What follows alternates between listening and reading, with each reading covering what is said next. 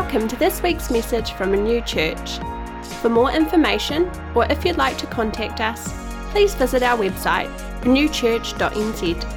Thanks for tuning in, and we hope you enjoy this message.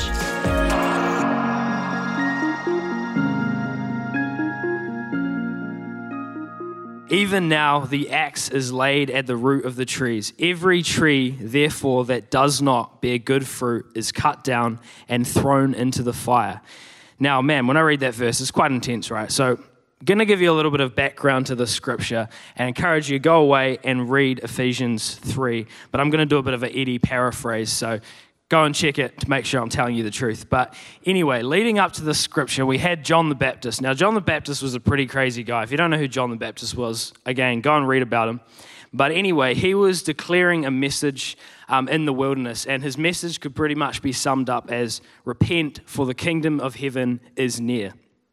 Now, some of the Israelites, religious leaders, or the, the Pharisees, they had come to the wilderness to hear John. And um, during that, and during that time, John called them a, broad, a pit of broad vipers. So it's pretty intense to be called a pit of broad vipers, especially considering, you know, Satan considered as the snake. I'm like, oh man, that's quite intense. But he also said to them that if they truly repent, that their lives will produce different results because of their changed actions.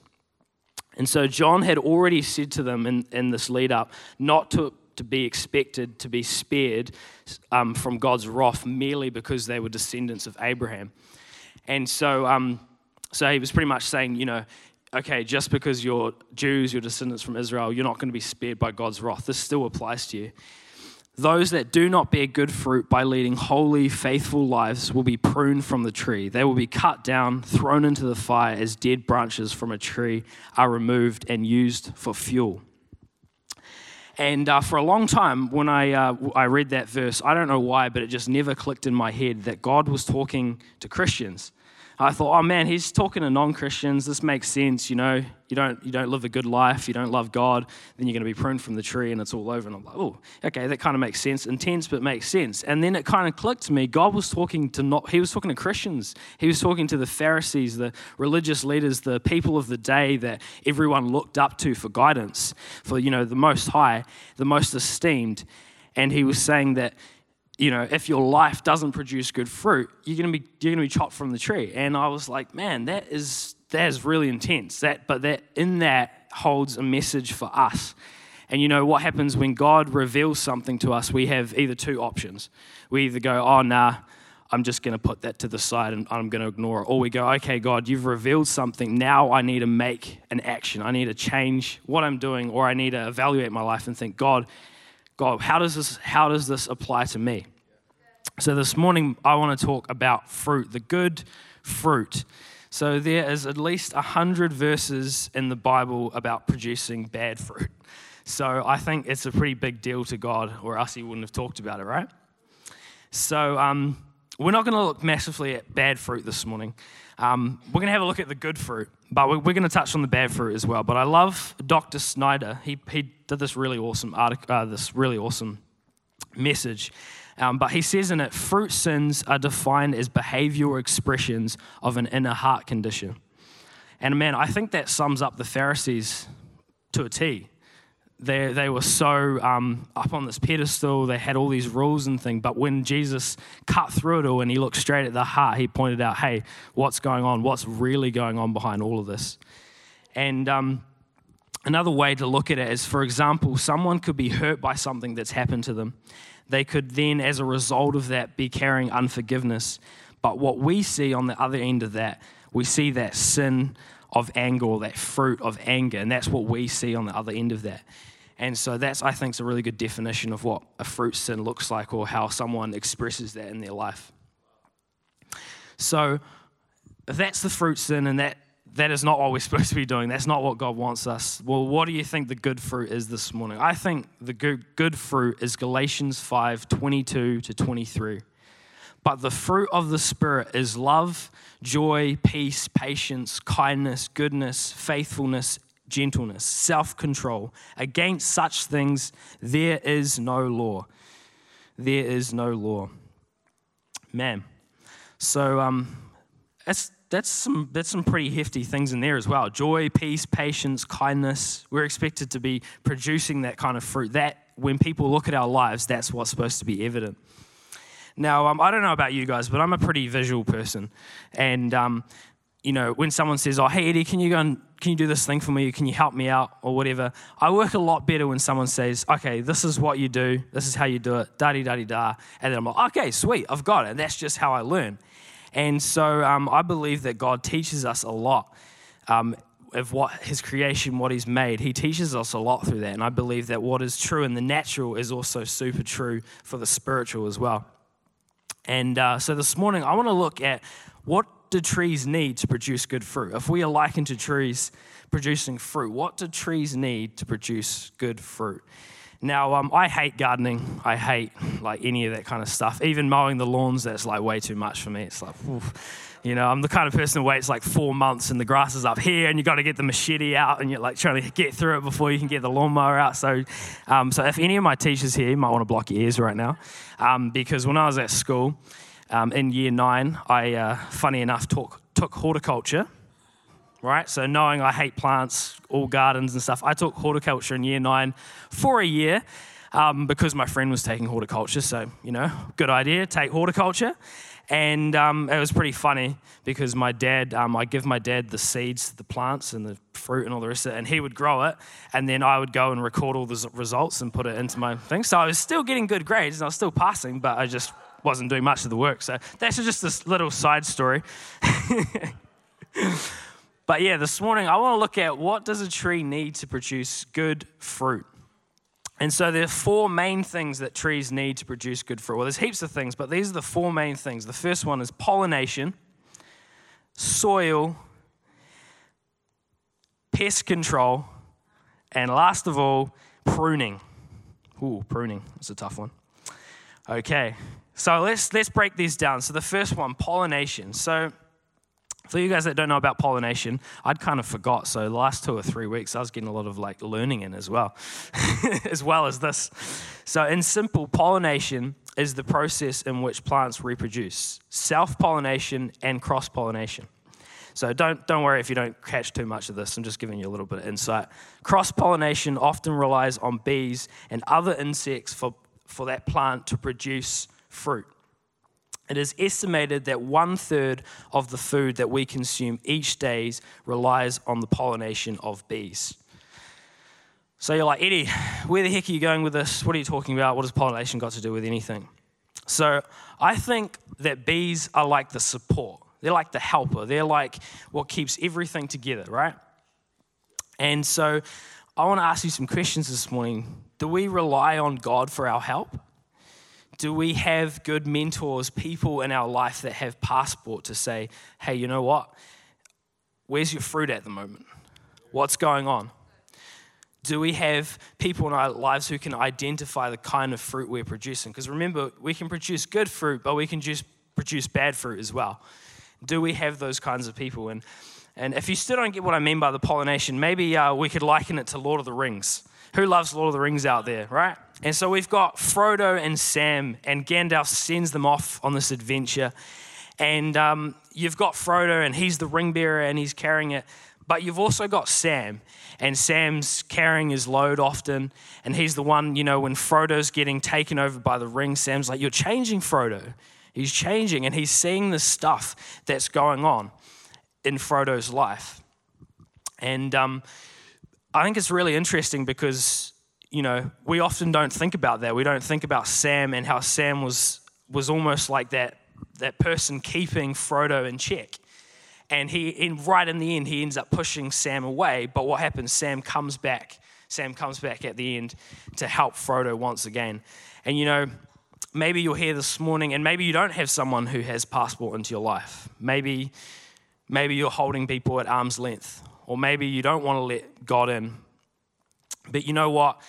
We have this amazing, when we, when we receive God, we have this amazing thing called the Holy Spirit. And um, it says in John 14, 15 to 17, if you love me and you keep my commandments, and I will ask the Father, and he will give you another helper or advocate, as some translations say.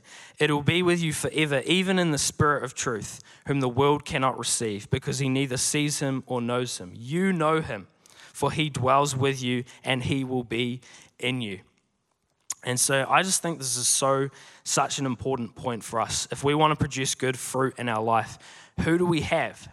Do we have, are we open to the Holy Spirit moving in us, keeping us in line, keeping us in check? So we have people that can say, hey, you know what, Eddie, right now, you stink. the fruit that you're producing is not good. And so that's the first one this morning. Now let's have a look at number two soil. What does the condition of our hearts look like this morning? What does the condition of our hearts look like? Now, it's interesting because as Christians, we often talk about deep roots. You need deep roots, you need deep roots. But we kind of miss one of the most important points the soil. What does the soil represent? Fruit trees grow best in well drained soil with sandy, loamy texture. I don't really know what that means, but they also need deep soil, deep soil to support their deep root system. So, soil is the storage place for water and nitrogen and minerals to be dissolved in water, which are needed by the tree to live and grow. The soil also provides a base for the tree to attach itself firmly in place. So, without the soil, there would be no roots, or if there were roots, they wouldn't be as deep as they could be. So, our heart, what does our heart look like this morning? No, I think so often as Christians, when we discover Jesus for the first time, we spend a lot of time looking at our heart. And then we kind of we get more cynical in our faith. Things happen, people hurt us, things come that we don't, you know, like, we don't agree with, and our heart becomes pretty hard. And we kind of forget, hey, what does the condition of my heart look like right now? And you know, I love that song Hosanna. Many of you will know it. And some of the lyrics go like this Show me how to love like you have loved me. Break my heart for what breaks mine. Those are such powerful lyrics.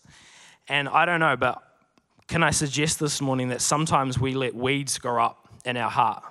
Where that soil is around the tree, we let those weeds grow up. And does anyone know what weeds do here?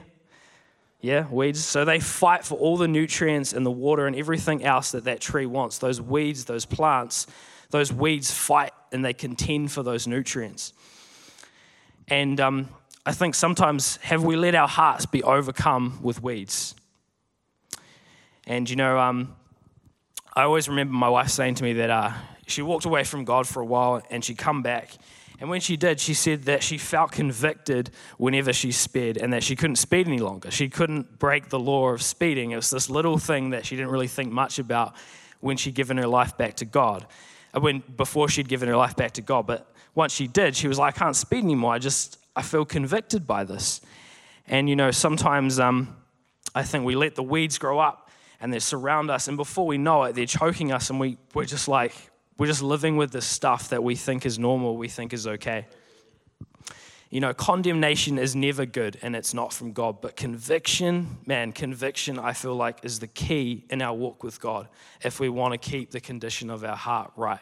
And it comes back to my first point about pollination as well. You know, having the Holy Spirit keeping you in check, having people that can say, hey, you know what?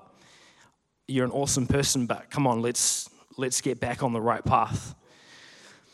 Psalms 1, verses 3 says, What delight comes to the one who follows God's ways. He won't walk in step with the wicked, nor share in the sinner's way, nor be found sitting in the scorner's seat.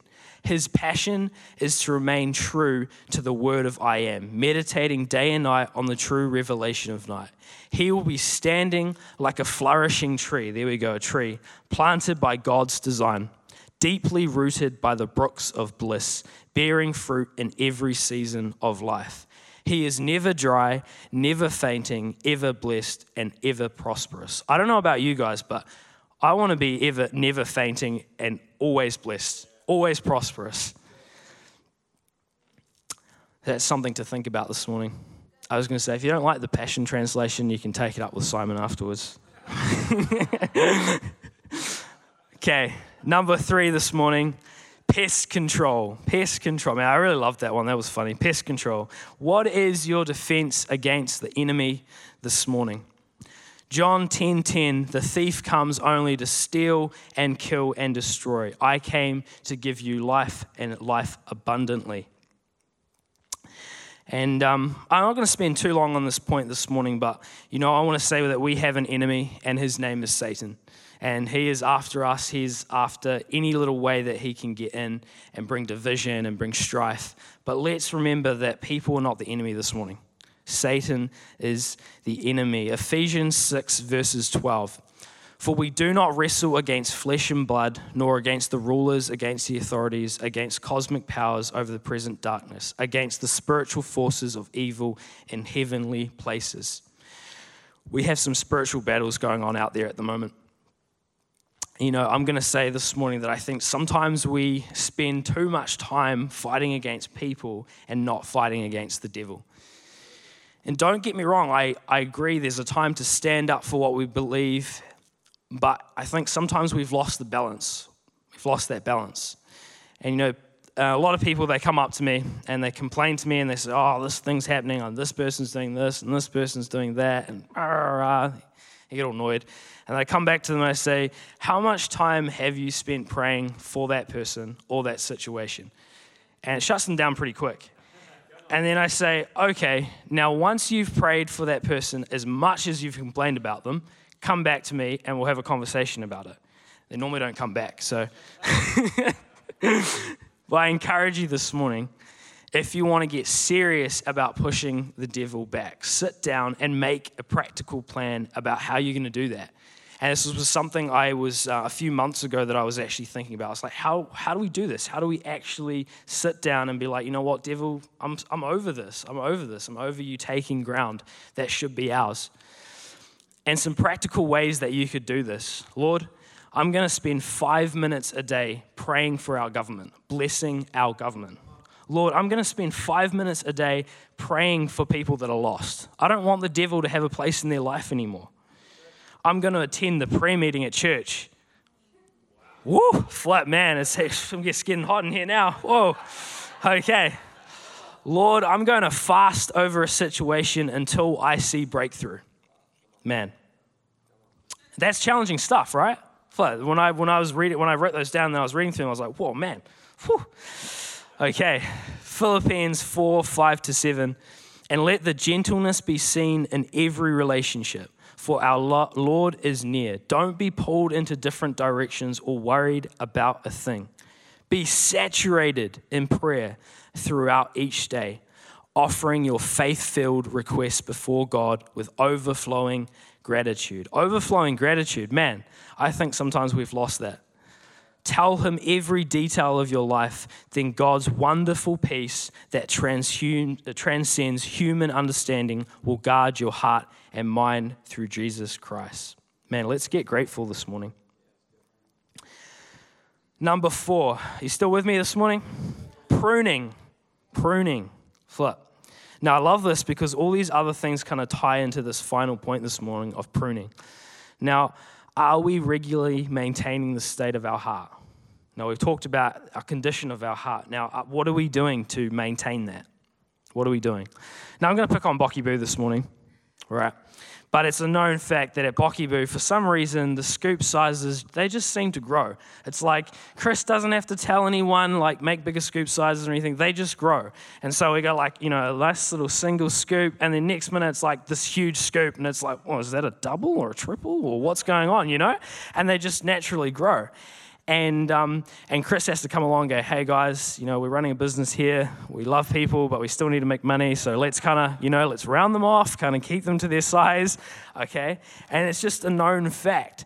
And I'm sure that you guys can relate to this that if we don't keep things in check in our life, they don't just get better, they only get worse. So it's just something to think about this morning. So, what are we doing about the condition of our heart? And, you know, let's be honest pruning is not, it's not painful. It's painful, right? Okay? I don't know about the trees, but for us humans, it's painful, right? It's painful when God says, hey, you know what? That characteristic in your life or that habit that you're doing, it's not good. And you're like, oh, but that, you know, it's like, no, no, it's not good. and you have to go through a process. you know. And um, once a friend come to me, came up to me and they said, we were having a conversation about something, and then they just straight out said, You know, Eddie, I think you're a hypocrite. And I was like, Whoa, okay, flip. And um, it hurt and it was hard to hear. But you know what? The fact was that in that moment, he was right. He was right about that. And the sad thing was is that I'd left some things in my life to go unchecked. And before I knew it, those things had just escalated into this massive thing in my life that I wasn't even aware of. So, so let's remember this morning, let's keep our hearts in check. Let's come back to that pollination and let's have who are those people that we have in our life? What, what does the condition of our heart look like? What is our defense when the enemy is near, when he's close to our door? So um, I'm going to wrap things. I'm going to wrap things up shortly. And um, but I really want to challenge us this morning. We've looked at a few of these things, but what what fruit are we producing in our life? If we're truly honest with ourselves, what fruit are we producing? What do people see when they look at us? Galatians 5 19 to 26. Now, the works of the flesh are evident sexual immorality, impurity, sensuality, idolatry, sorcery, strife. Now, these ones are interesting because I'm sure a lot of us can relate to these ones strife, jealousy, fits of anger, rivalry, dissensions, divisions, envy, drunkenness, orgies, and things like these. I warn you, as I warned you before, that those who do such things will not inherit the kingdom of God. But the fruit of the Spirit is love, joy, peace, patience, kindness, goodness, faithfulness, gentleness, and self control. Against such things there is no law. And those who belong to Christ Jesus have crucified the flesh with its passions and desires. If we live by the Spirit, what I was talking about at the start, let us keep in step with the Spirit. Let us not become conceit, provoking one another envying one another. Now, uh, this is a pretty heavy verse, and you know, I'll be honest, the last year or two, they've been some tough times, and I'm sure you guys can relate. Many of you would have gone through some tough times in the last year or two, even if it was just COVID, right? There's a lot of crazy things going on. I'll be honest, I haven't been the best husband at times. I haven't been the best brother. I haven't been the best Christian at times. But you know what? We serve an amazing God, and you know, the craziest thing is that He always extends His hand of grace and mercy to us. To us. He always does. Thanks so much for listening. We hope it was an encouragement to you. To contact us or to find out what's happening at our church, please check out our website, renewchurch.nz